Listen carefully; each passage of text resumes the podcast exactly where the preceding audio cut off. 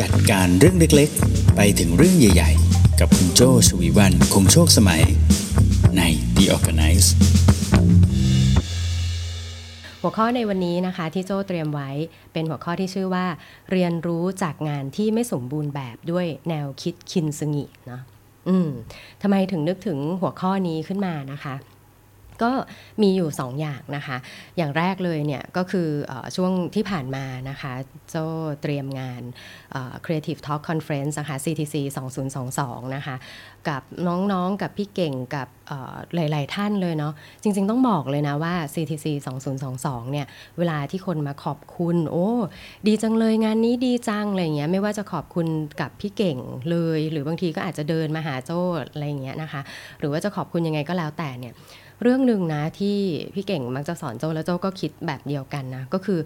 เรารับคำขอบคุณนั้นไหวแต่เหมือนเราเป็นแค่ตัวแทนนะ แต่จริงๆแล้วการจัดงานเนี้ยสำเร็จได้นะ มันมีหลายปาร์ตี้เกี่ยวข้องมาก ๆ เลยนะคะ โดยเฉพาะทีม Creative Talk ทีม RGB 72เนี่ยต้องให้เครดิตแบบเต็ม ๆ เลยเนาะ ไม่มีเสียงปรบมือระบบเอง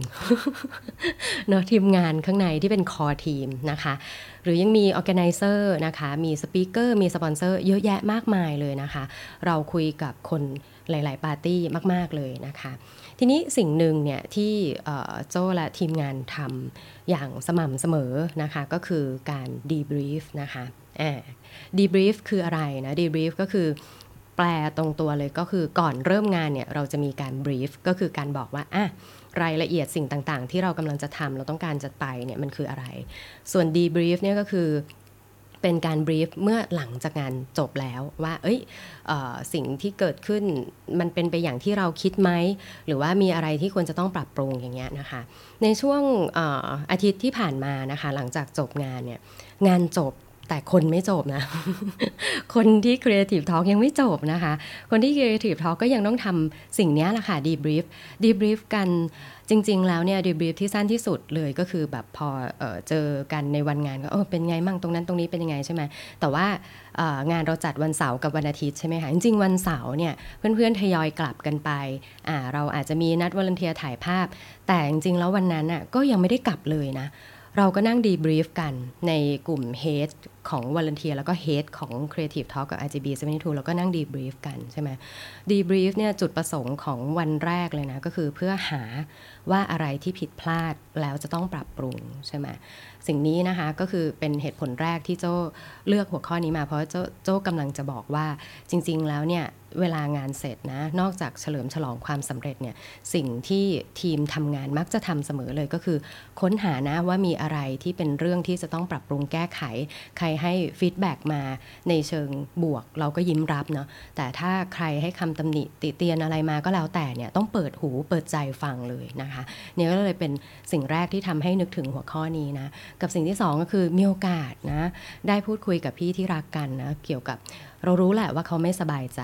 แต่ก็ไม่ได้ลงลึกรายละเอียดอะไรเยอะแยะมากมาย เรารู้ว่าเขาไม่สบายใจหรืออะไรก็แล้ว แต่คำหนึ่งที่โจ้นึกถึงนะตอนที่ได้มีโอกาสมีบทสนทนานั้นเนี่ยโจ้ก็บอกว่า อืมพี่โจ้นึกถึงเรื่องหนึ่งนะคะ เป็นเรื่องไม่แน่ใจว่าพี่เคยได้ยินเรื่องนี้ไหม มันเป็นแนวความเชื่อของญี่ปุ่นนะคะ ชื่อว่าคินซึงินะ อืมก็เลยนึกขึ้นมาได้ว่า เอ๊ะ ไม่เคยเล่าเรื่องนี้ให้เพื่อนๆดีออแกไนซ์ฟังเลยเนาะก็เลยตั้งใจหยิบเรื่องนี้ขึ้นมานะคะ คินซึงินะ คินซึงินะคะคือปรัชญานะการซ่อมแซมภาชนะที่แตกบิ่นเสียหายของชาวญี่ปุ่นอ่าคินซึงินะ จริงๆ ถ้าไปหาหนังสือก็จะเจอเหมือนกันนะ หนังสือที่เเขียนแปลกนะ หนังสือสองเล่มที่เขียนเเป็นแนวคิดญี่ปุ่น เขียนโดยนักจิตวิทยา ชาว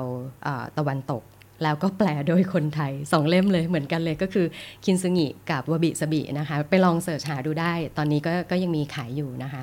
เเป็นปรัชญาของชาวญี่ปุ่นนะหน้าปกนี่ก็จะเป็นรอยของออะไรแตกอะไรขาดสักอย่าง แต่ว่าจะมีสีทองยาอยู่ เพราะอะไรนะคะ เพราะว่าคินซึงิเนี่ยนะเขาจะเป็นการซ่อมถ้วยชามนะคะที่แตกบิ่นออกไปนะบอกว่า ของอะไรก็ตามที่แตกที่บินเนี่ยไม่ควรทิ้งขว้างนะแต่เราควรจะซ่อมมัน แล้วร่องรอยของการแตกเนี่ยก็จะมีเส้นสีทองอยู่ อืมเพราะว่าเส้นสีทองเหล่านี้นะคะ เป็นตัวเชื่อมที่ทำให้สิ่งที่แตกเหล่านั้นเนี่ยกลับมาผสานอีกครั้ง และเพราะการที่มันกลับมาผสานอีกครั้งเนี่ยริ้วรอยพวกนี้คือสิ่งที่ทำให้ถ้วยชามเหล่านี้เปลี่ยนไปเนาะ คินซึงิเนี่ยมีมานานแล้วนะคะ ตั้งแต่ช่วงศตวรรษที่ 15นะถ้าเทียบเป็นปีคศเนี่ยจะอยู่แถวประมาณปี 1450 นะคะ ตอนนั้นเนี่ยมีโชกุนคนหนึ่งค่ะชื่อเป็นโชกุนคนที่ 8 นะคะ ของตระกูลอาอาชิกางะนะคะ เขาส่งถ้วยชาที่แตกเสียหายเนี่ยนะคะ ไปที่ประเทศจีนเพื่อซ่อมแซมนะ ปรากฏว่าถ้วยชามเหล่านั้นเนี่ยพอกลับจากจีนมาเออมันก็ก็ถูกซ่อมนะ อยู่ในสภาพที่มีตัวเหล็กเย็บนะ ก็คือมันแตกแหละมันเป็นเป็นของมีค่าใช่ไหมแต่วิธีการซ่อมของเขาก็คือเอาเหล็กเนี่ยยึดไว้นะมันดูไม่ค่อยสวยงามนะคะ ตอนนั้นโชกุนก็เลยคิดวิธีที่ดีกว่านั้นนะคะ ก็คือวิธีที่ชื่อว่าคินซึงินะคะ คินซึงิเนี่ยมันมีรากศัพท์อยู่สองคำประกอบกันนะคำว่าคินเนี่ยแปลว่าทองนะคะ ส่วนคำว่าซึงิเนี่ยแปลว่าเชื่อมนะแต่นี้ไอการเชื่อมที่ว่าเนี่ยที่มาปฏิติดประต่อกันได้เนี่ยนะรอยที่ต่อตรงนี้กาวที่ใช้เชื่อมกันไว้เนี่ยนะคะมันคือการนำรักผสมกับทองนะคะรักก็คือยางที่ได้จากไม้เนาะ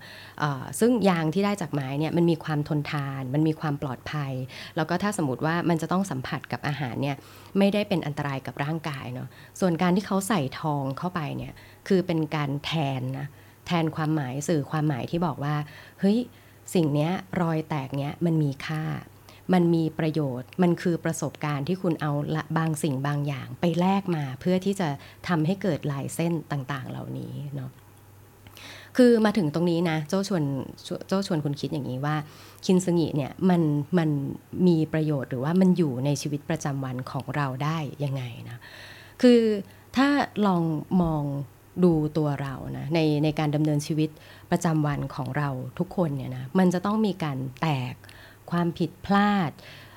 การเผลอไผลทำบางเรื่องที่ผิดไปโดยที่ตั้งใจบ้าง ไม่ตั้งใจบ้างนะบางทีตั้งใจเนี่ยก็คืออบางทีสถานการณ์พาไป หรือว่าอะไรหลาย ๆ อย่างเอาทำผิดไป โดยที่ตั้งใจแต่ว่าไม่ได้มีเจตนา เคยเคยเจอไหมคนที่ทำผิดโดยตั้งใจแต่ไม่ได้เจตนาคือแบบเอ้ยทำอันนี้ไป แต่ไม่รู้ว่ามันไปมีผลกับความคิดของคนอื่น หรือมันไปทำร้ายจิตใจของคนอื่นเฮ้ยมันทำให้คนอื่นน้อยใจโดยที่เราเองอะไม่รู้ตัวเราไม่ได้เจตนา อันนี้ก็อาจจะมีความผิดพลาดแบบนั้น หรืออาจจะเกิดความผิดพลาดแบบที่เราเองไม่ได้ตั้งใจ แล้วก็ไม่ได้เจตนา แล้วก็ไม่ได้อออยู่ในจุดที่สามารถควบคุมไม่ให้ความผิดพลาดนั้นเกิดขึ้นได้ด้วยซ้ำถูกไหม มันมีหลาย ๆ อย่างเลย อย่างเช่นแบบเเดินออกไปแล้วอยู่ดีก็ฝนตก ไม่ได้หยิบร่มไปใช่ไหมหรืออาจจะเผลอพูดอะไรออกไปแล้วแบบคนเข้าใจไปว่าเป็นบูลลี่อะไรเงี้ยหรือเผลอทำอะไรไปโดยทำให้คนอื่นเข้าใจไปเองว่า เอ้ยด้อยค่าผิดไปหรือผิดความสำคัญไปอะไรอย่างเงี้ยหรืออะไรที่สูญเสียแบบรุนแรง อย่างเช่นทำงานผิดพลาด ต้องสูญเสียคนเป็นที่รักไปใช่ไหมคะหรือแบบ ติดโควิดอะถ้าช่วงนี้ติดโควิด โดยที่ไม่ไม่ทันได้รู้เหมือนกันว่าเอ้ย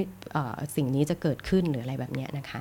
การเผชิญกับความผิดพลาด ความเจ็บปวด รุนแรง ร้ายแรงอะไรต่างๆ เหล่านี้นะคือถ้าสมมติว่าเราเนี่ยไม่ได้เปิดใจรับมันไว้เนี่ยมันก็จะมีเอฟเฟกหลายอย่างกับตัวเรานะในระยะสั้นก็คืออาจจะทำให้เราไม่สามารถ handle สถานการณ์นั้นได้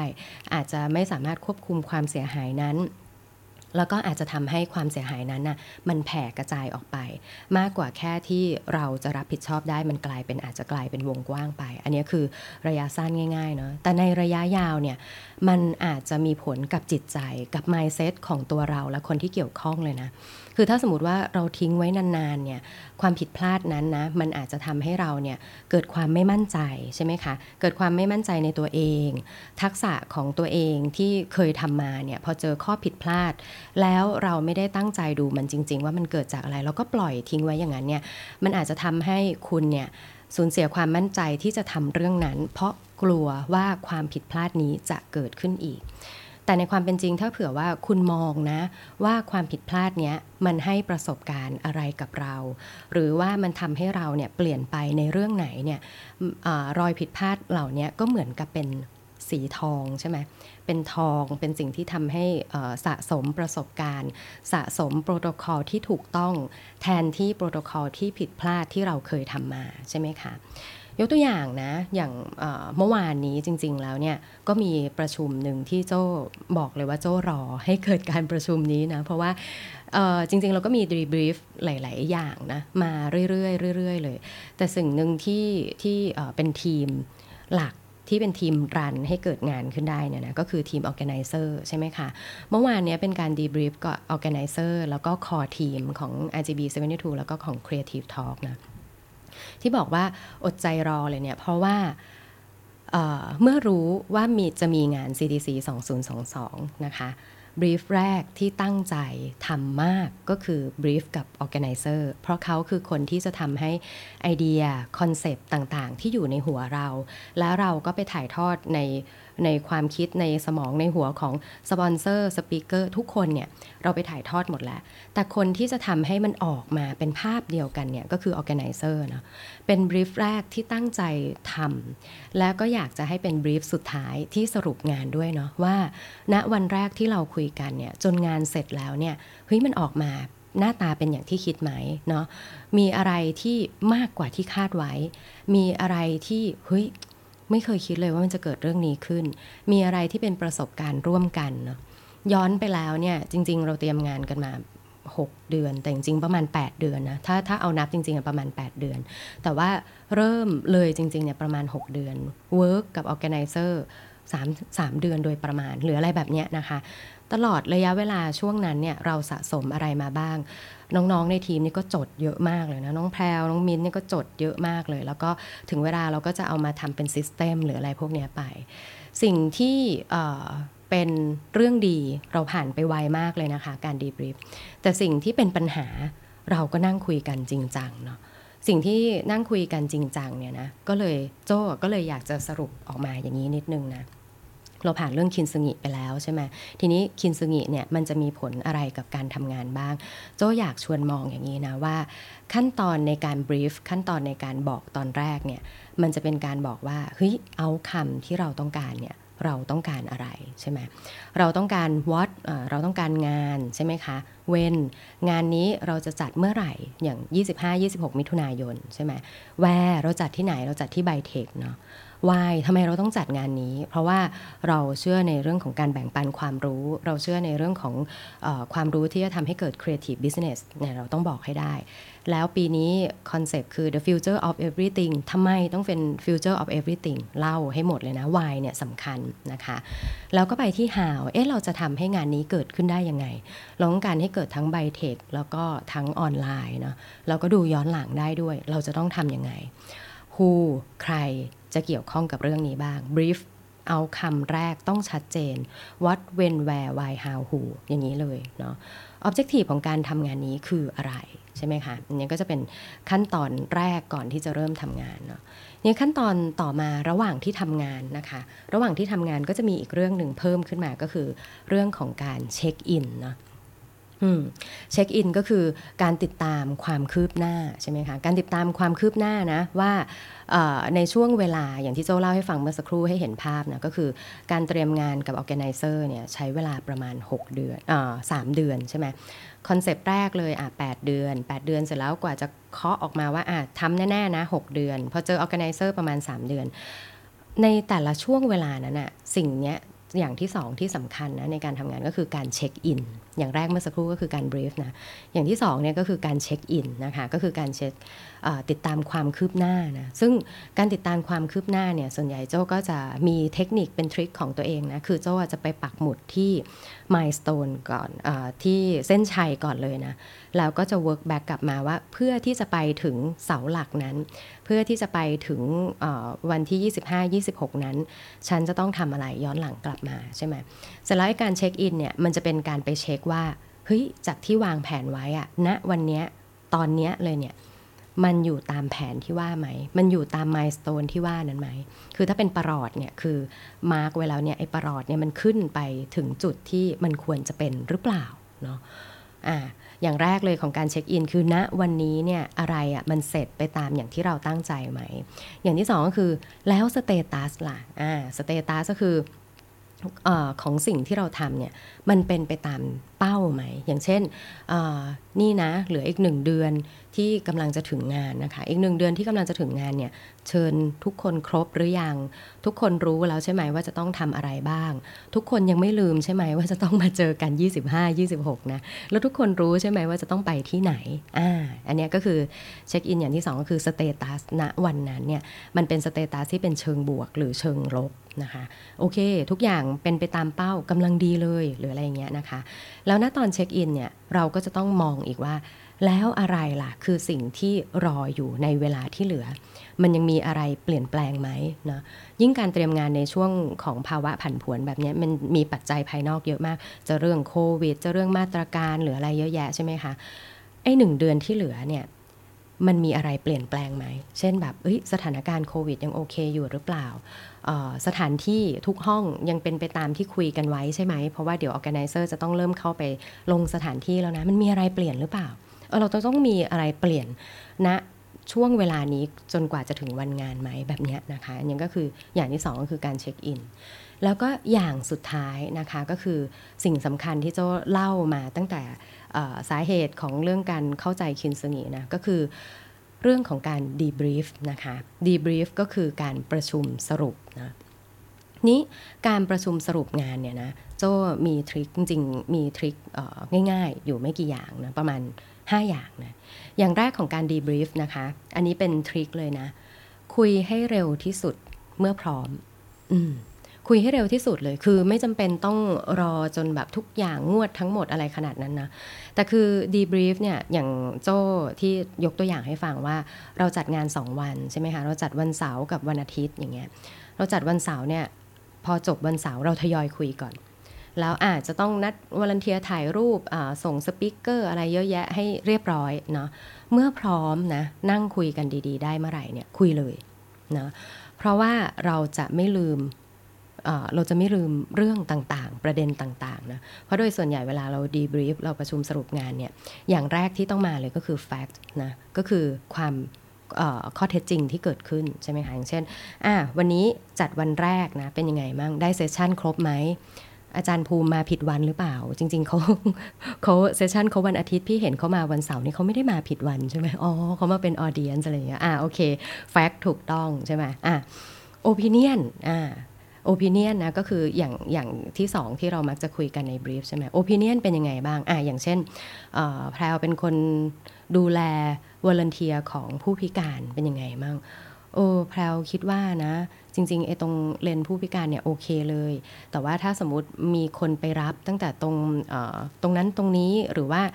มันจะมีประตูที่เปิดได้สองที่อย่างเงี้ยปิดไว้หน่อยดีไหมหรืออะไรแบบเนี้ยนะอะอันนี้โอปิเนียนใช่ไหมในการที่จะแก้ไขใช่ไหมเสร็จแล้วก็จะมีอีกพาร์ทหนึ่งของการ debrief นะก็คือการ analysis นะก็คือการวิเคราะห์นะคะอย่างเช่นบอกว่าเอ๊ะวันนี้เจอปัญหาหนึ่งก็คืออ ตรงจุด registration คนเยอะมากเลย แล้วเนี่ยกลายเป็นว่าปัญหาคืออไม่สามารถที่จะ deliver ตัวสติกเกอร์ถึงได้เร็วกว่าที่คิดหรืออะไรเงี้ย เอ๊ะเราคิดว่าปัญหามันอยู่ที่ไหนนะหรืออะไรเงี้ยใช่ไหมหรือแบบ เอ้ยออตอนพิธีเปิดเปิดช้านะเปิดช้าไปกว่าที่คิดไว้อะหลายนาทีเหมือนกันนะ ไม่รู้เกิดจากอะไร นี่ fact ใช่ไหมอ่าพอเกิด fact ขึ้นมา fact ก็คือ พิธีเปิดเปิดช้านะไม่รู้ว่าเป็นเพราะอะไรนะ opinion มาแล้ว แต่ละคนก็จะเริ่ม โอ้ไม่แน่ใจเหมือนกันระบบไลฟ์หรือเปล่าระบบไลฟ์ยังโอเคไหมพี่อยู่ตรงหน้าเวทีพี่ไม่รู้พี่รู้แต่ว่าเวลามันเดินไปละพี่ก็รออยู่จะขึ้นเวที ไอคนก็บอกโอ้มันอาจจะเป็นเพราะกิจกรรมตรงข้างหน้าหรือเปล่าหรืออะไรเงี้ยเนี่ยเห็นไหมคะมันเริ่ม analysis นะมันเริ่มมีการวิเคราะห์ เอา fact เอา opinion เอา skill set ต่างๆ ที่เรามีมาใช้ในกระบวนการ analysis แล้วเกิด เกิดอะไรคะ เกิดชุดความคิดใหม่ เกิดแนวทางในการแก้ไขใหม่ ที่จะเอาไปปรับปรุงในวันพรุ่งนี้เลย อืมใช่ไหมคะ เพราะฉะนั้น debrief อย่างแรกเลยนะ คุยให้เร็วที่สุดเมื่อพร้อม เพราะเราจะไม่หลงลืมทั้ง fact ทั้ง opinion แล้วก็จะได้ analysis ได้แนวทางในการที่จะแก้ไขเลยนะเวลานั้นนะอันนี้คืออย่างแรกเคล็ดลับของการดีบรีฟนะ อย่างที่สองนะคะ ในการ debrief นะคะ ให้ลอง list ประเด็นนะ จังหวะที่คนพูดคุยกันเนี่ยต้องมีใครสักคนนะที่ทำหน้าที่เป็นการเป็นคนคอยจดประเด็นนะคะ จดประเด็นไว้เลยนะโดยที่เจ้าประเด็นต่างๆ เหล่านี้พยายาม list ออกมาให้ได้มากที่สุดนะคะ เสร็จแล้วถึงตอนท้ายเนี่ยค่อยไปจัด grouping อีกทีว่าไอ้เจ้า list ที่ว่าเนี่ยมันพอจะจัด grouping เป็นเรื่องอะไรได้บ้างนะอันนี้ก็เป็นอย่างที่2เคล็ดลับอย่างที่2นะก็คือlist ประเด็นให้ได้มากที่สุดนะคะ แล้วตอนหลังเนี่ยอย่าลืมกรุ๊ปประเด็นต่างๆ เหล่านั้นเนี่ยให้เป็น category เพื่อที่เราจะได้พอจะเห็นภาพใหญ่ได้ว่าเฮ้ยเออหลังจากการทำงานตรงนี้แล้วเนี่ยมันมี area ไหน มันมี category ไหนบ้าง ที่จะต้องเอาไปปรับปรุงแก้ไขเป็นเรื่องใหญ่ๆเนาะอย่าง debrief ของ CTC เนี่ยค่ะพอเรา list ออกมาใหญ่ๆเลยเนาะ เเราก็จะเจอชุดปัญหาชุดหนึ่งที่เยอะมากเนี้ยนั่นก็คือปัญหาของการ registration อันเนี้ยก็จะเจอเลย โอ้โห ปัญหา registration ตึ๊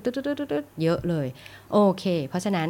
ในการจัดงานครั้งต่อไป registration เนี่ยเป็นจุดที่เราจะต้องให้ความสนใจมากเป็นพิเศษและจะต้องไม่เหมือนเดิม คือถ้าทำทุกอย่างเหมือนเดิม list ปัญหานี้มีแน่นอน confirm อย่างนี้ใช่ไหมเออเพราะฉะนั้นไม่ได้นะคะ เพราะฉะนั้นการ grouping list ปัญหาเนี่ยมันจะเป็นตัวทำให้เราเนี่ยโฟกัสไปกับสิ่งที่จะต้องมีการปรับปรุงแก้ไขในครั้งต่อไปนั่นเองนะคะต่อมาอย่างที่ 3 นะคะ เคล็ดลับของการ debrief นะเคล็ดลับของการ debrief เนี่ยจริง ๆ แล้วมันจะหนักไปเรื่องของการให้ feedback ใช่ไหมเพราะฉะนั้นออย่างที่ 3 นะคะ ก็คือต้อง ให้ constructive feedback ให้เป็นนะคะ constructive feedback หมายถึงอะไรนะคะ constructive feedback ก็คืออการ feedback ในเชิงสร้างสรรค์ในเชิงสร้างสรรค์นะคะก็คือมีการคิดมาแล้วนะว่า feedback นี้นะมันมี fact นะมันอาจจะมี opinion ด้วยก็ได้ อาจจะมี analysis ด้วยก็ได้ แต่ว่าเป็น feedback ที่ไม่ได้เอาอารมณ์เข้าไปเกี่ยวข้องนะ เวลาที่เราจะให้ constructive feedback นะคะ อย่างแรกเลยที่เราต้องคิดเลยนะ ก็คือ ผู้รับกำลังจะได้ประโยชน์อะไรจาก feedback นี้อะเราต้องคิดในใจก่อนเนาะว่าฉันกำลังจะไป feedback ฉันไม่ได้จะไปช็อตเขาเอออันนี้ต้องต้องเตือนตัวเองก่อนนะ ฉันกำลังจะไปให้ feedback เขา ฉันกำลังจะทำให้เขาพัฒนาขึ้น ฉันไม่ได้จะไปตำหนิเขา ฉันไม่ได้จะไปว่าเขา มันจะทำให้คุณให้ constructive feedback ได้อย่างเป็นธรรมชาติ ในการจะให้ฟีดแบ็กใครนะ อย่างแรกต้องท่องในใจก่อนเลย ฉันกำลังจะไปทำให้เขาดีขึ้นนะ ไม่ใช่ว่าฉันจะไปบ่นให้ได้อย่างที่ฉันอยากจะให้เป็นอย่างเงี้ยนะ กับ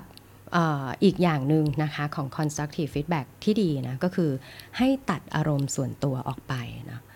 ตัดอารมณ์ส่วนตัวออกไปที่ว่านะไม่ใช่แค่สีหน้าอย่างเงี้ยใช่ไหมสีหน้าเนี่ยอันนี้ก็ต้องระวังคือหลาย ๆ คนที่เป็นคนที่อันนี้อาจจะเป็นปัญหาของหลาย ๆ คนนะโจเองบางทีโจก็เป็นเหมือนกัน คือถ้าเราไม่ได้เป็นคนซับซ้อนทางอารมณ์อะค่ะคือถ้าสมมติเราเป็นคนตรงไปตรงมาแบบว่าชอบ ก็บอกว่าชอบ ไม่ชอบก็ไม่ชอบเนี่ยสิ่งหนึ่งที่อาจจะเป็น challenge ของการให้ feedback ของการตัดอารมณ์ออกไปนะคือสีหน้า หูเหูแดงหมดหรืออะไรเอ่ออันอันนี้อาจจะเป็น body language ใช่ไหมแต่บางทีการควบคุมการแสดงสีหน้า เช่นบางทีการเลิกคิ้ว หรือการขมวดคิ้ว หรือการก้มสายตามองลงต่ำหรืออะไรแบบนี้เนาะอันนี้ก็จะต้องระวังนะในการแสดงอารมณ์ส่วนตัวออกไป น้ำเสียง บางคนเวลาโกรธเนี่ยเสียงสั่น ใช่ไหมอืมหรือบางคนเวลาโกรธเนี่ยจะพูดเร็วกว่าปกติแบบตึกตึกตึกตึกปกติเป็นคนพูดช้า แต่พอถึงเวลาโอ้ยอย่างนี้มันไม่ได้นั่นนั่นนี่อะไรอย่างเงี้ยหรือท่าทางนะท่าทางเนี่ยเวลาที่เราแสดงอารมณ์ถ้าสมมติว่า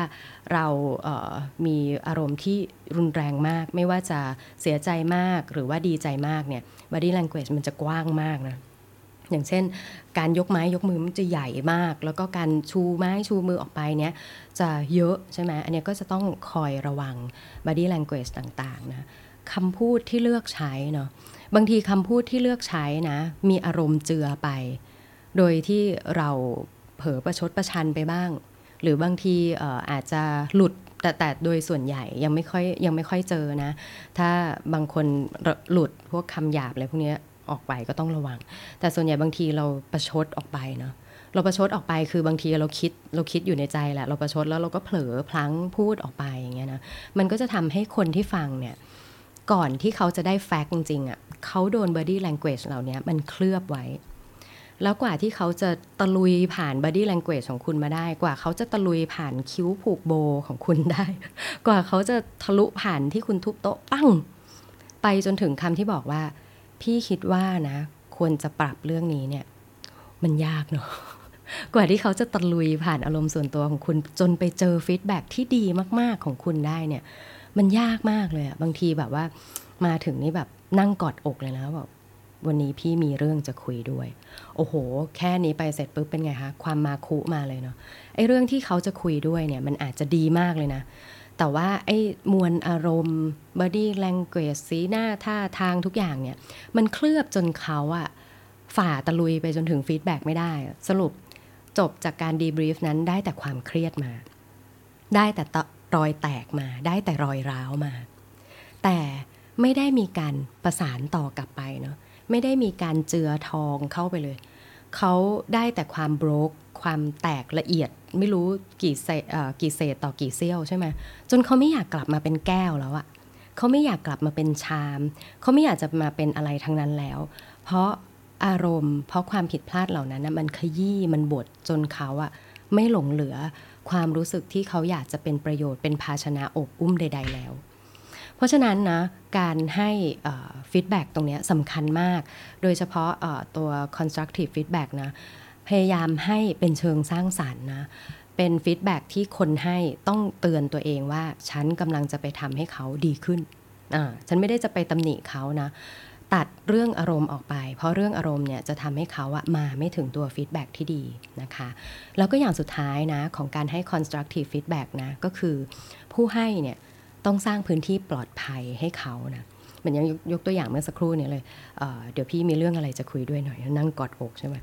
โอ้โห เป็นพื้นที่ที่น่ากลัวมาก คือแบบห้องเย็นนั้น ถ้าฉันเข้าไปแสดงว่าฉันจะได้แต่นั่งแข็งเราไม่มีชีวิตกลับออกมาหรือเปล่าใช่ไหมเออ ก็ต้องสร้างพื้นที่ปลอดภัยเนาะ ไม่กดดันนะคะ มาถึงตรงประเด็นไปเลย ไม่ต้องแบบเออ มี พี่มีสิ่งดีๆ มานำเสนอเรียกสิ่งดีๆ อะไรของเธอ อะไรอย่างเงี้ยใช่ไหมหรือแบบมีเรื่องสำคัญมากเลยค่ะ จริงๆ ต้องเล่าเดี๋ยวนี้เลยเออการที่จะไปถึงเรื่องสำคัญนี้ได้รู้ใช่ไหมว่ามันมีเรื่องที่ไม่สำคัญที่ไม่ควรจะฟังเลยช่วยเข้าประเด็นเร็วๆหน่อยได้ไหมอยากรู้เอออย่างเงี้ยใช่ไหมไม่ควรลามไปจนถึงเรื่องอื่น เพราะบางทีคุณอาจจะเผลอไปแตะเรื่องอื่นที่มันอาจจะไม่ได้จำเป็นแล้วอาจจะกลายเป็นบาดแผลอื่นซ้ำเติมเข้าไปอีกเนาะ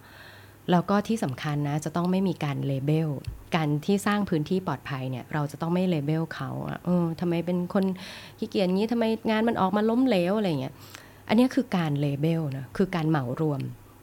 ทำไมเป็นคนขี้เกียจงี้ทำไมเป็นงานล้มเหลวทำไมทุกอย่างมันดูออกมาแย่อย่างเงี้ยอันนี้คือการเหมารวมเราต้องไม่เลเบลนะเพราะพอเลเบลเสร็จปุ๊บเขาจะไม่ได้รู้สึกปลอดภัยเขาจะรู้สึกว่าเขาถูกจัด เขากำลังถูกตีตราด้วยอะไรบางอย่าง ซึ่งตัวเขาอาจจะเป็นแบบนั้นหรืออาจจะไม่ได้เป็นแบบนั้นก็ได้ใช่ไหมเพราะฉะนั้นการสร้างพื้นที่ปลอดภัยนี่คือการถอดทุกอย่างออกหมดเลยนะถอดบทบาทอะไรทุกอย่าง แล้วนั่งคุยกันแบบตัวเขากับตัวเราด้วยปรารถนาดีด้วยเจตนาที่จะทำให้ conversation นี้ ทุกอย่างมีแต่จะดีขึ้น งานก็ดีขึ้น เขาก็ดีขึ้น คนให้ฟีดแบ็กก็ดีขึ้น ในมุมที่ได้ถ่ายทอดความรู้ความเข้าใจชุดใหม่กลับเข้าไปนั่นเองเนาะ เพราะฉะนั้นมาจนถึงตรงนี้เนาะคุณเห็นความผสมผสานไหมคะ ความผสมผสานที่โจ้ค้นพบจากแนวคิดที่ชื่อว่าคินซึงินะคินซึงิก็คือการซ่อมแซมภาชนะที่แตกบิ่นเสียหายนะมาเปรียบเทียบกับการทำงานที่ไม่สมบูรณ์แบบเนาะบางทีก็อาจจะมีจุดบิน จุดแตกจุดเสียหายเนาะจุดที่ณวันงานก็ผ่านมาได้แบบงงๆเหมือนกันอะไรเงี้ย แต่ถ้าเรามีการได้ทบทวนนะรอยบินรอยแตกเหล่านั้น เราก็อยากจะเก็บไว้เนาะเราอยากจะเอาสีทองทาเข้าไป เราอยากจะมาร์กไว้ด้วยซ้ำว่าอะอันนี้เกิดขึ้นจากเรื่องอะไรนะ แล้วจากบาดแผลจากเรื่องต่างๆ เหล่านี้ทำให้เราได้เก่งขึ้นในเรื่องไหนขึ้นบ้างนะคะ ซึ่งจากแนวคิดคินซึงินี้นะคะ ถ้าให้โจ้ลองประมวลนะมานะ ประมวลมาให้เป็นแนวคิดเนาะ โจ้คิดว่าคินซึงินะมันคือการเรียนรู้จากข้อผิดพลาดใช่ไหมการเรียนรู้จากข้อผิดพลาดก็คือ learning from experience เนาะซึ่ง experience ที่ว่าเนี่ยมันก็อาจจะมีทั้ง negative ทั้งทั้ง positive นะคะอาจจะมี experience ที่เกิดจากตัวเราเองเรียนรู้คนเดียว หรืออาจจะเป็น experience ที่เกิดร่วมกับคนอื่น นะเกิดจากสถานการณ์ต่างๆ กันไป เกิดจากผู้คนต่างๆ กันไป อันเนี้ยก็จะทำให้ต่อไปนี้นะคะ เวลาที่มีงานผิดพลาดนะเวลาที่เเกิดเรื่องที่ทำให้เราต้องแก้ไขปัญหานะเราก็จะไม่มองว่าปัญหาเหล่านั้นอะมันจะทำให้งานเนี้ยไม่ต้องมีอีกต่อไป หรือเราจะไม่คิดแบบนั้น เราจะไม่คิดว่าเอ้ยพอผิดเสร็จแล้วปุ๊บงั้นครั้งต่อไปไม่จัดละหรือถ้าทำผิดเสร็จปุ๊บลาออกเลยแล้วกัน องค์กรนี้ไม่ควรมีฉันละ อ่าใช่ไหมมันจะไม่ใช่แบบนั้นนะทุกข้อผิดพลาดมันจะทำให้คุณได้มีบทเรียนใหม่ ทุกข้อผิดพลาดมันจะทำให้คุณมีครั้งหน้าที่ดีขึ้นกว่าเดิมนะแต่ถ้าสมมติว่าทุกข้อผิดพลาดที่มีเกิดขึ้นแล้ว คุณไม่ได้มาวิเคราะห์ คุณไม่ได้คิดว่าจะต้อง take action รับมืออะไรกับมันต่อไปเนี่ยมันก็เป็นแค่การสะสม รอยจุดสีดำๆจากวันหนึ่งผ้าสีขาวก็กลายเป็นผ้าสีดำขึ้นมาได้ ถ้าคุณไม่ได้คิดที่จะแก้ไขกับข้อผิดพลาดดังต่างๆ นานาเหล่านั้นในงานนะวันก่อนเจอเจอเพื่อนอเจอเพื่อนในวงสนทนานะเขาบอกว่า เออ เวลาน้องบ่นว่างานเยอะเนี่ย มันจะต้องยังไงดีนะอะไรเงี้ยงานเยอะถูกแล้ว งานเยอะถูกแล้ว เพราะว่าถ้าไม่มีงานเนี่ยผิดแล้วนะ ถ้าไม่มีงานเนี่ยแสดงว่ามันมันมีอะไรผิดพลาดแล้ว ถ้าไม่มีงานแสดงว่าต้องไม่มีคุณหรือเปล่า เออ ก็จริงเนาะงานเยอะงานเยอะถูกแล้วแสดงว่าสิ่งที่เราทำนะคะ บริษัทที่เรามีเนี่ยมันกำลังเป็นที่ต้องการเนาะงานนั้นมันถึงได้มา เออ อย่างเงี้ยเป็นต้นนะคะ ถ้าชอบใจเนื้อหานะคะ อย่าลืมกดติดตาม พอดแคสต์ The Organize จากทุกช่องทางที่คุณใช้ฟังอยู่นะตอนนี้นะคะ ถ้าฟังจาก YouTube อย่าลืมกด Subscribe แล้วกดสั่นกระดิ่ง เพื่อให้ไม่พลาดทุกเนื้อหาจาก Creative Talk และ The Organize ด้วยค่ะ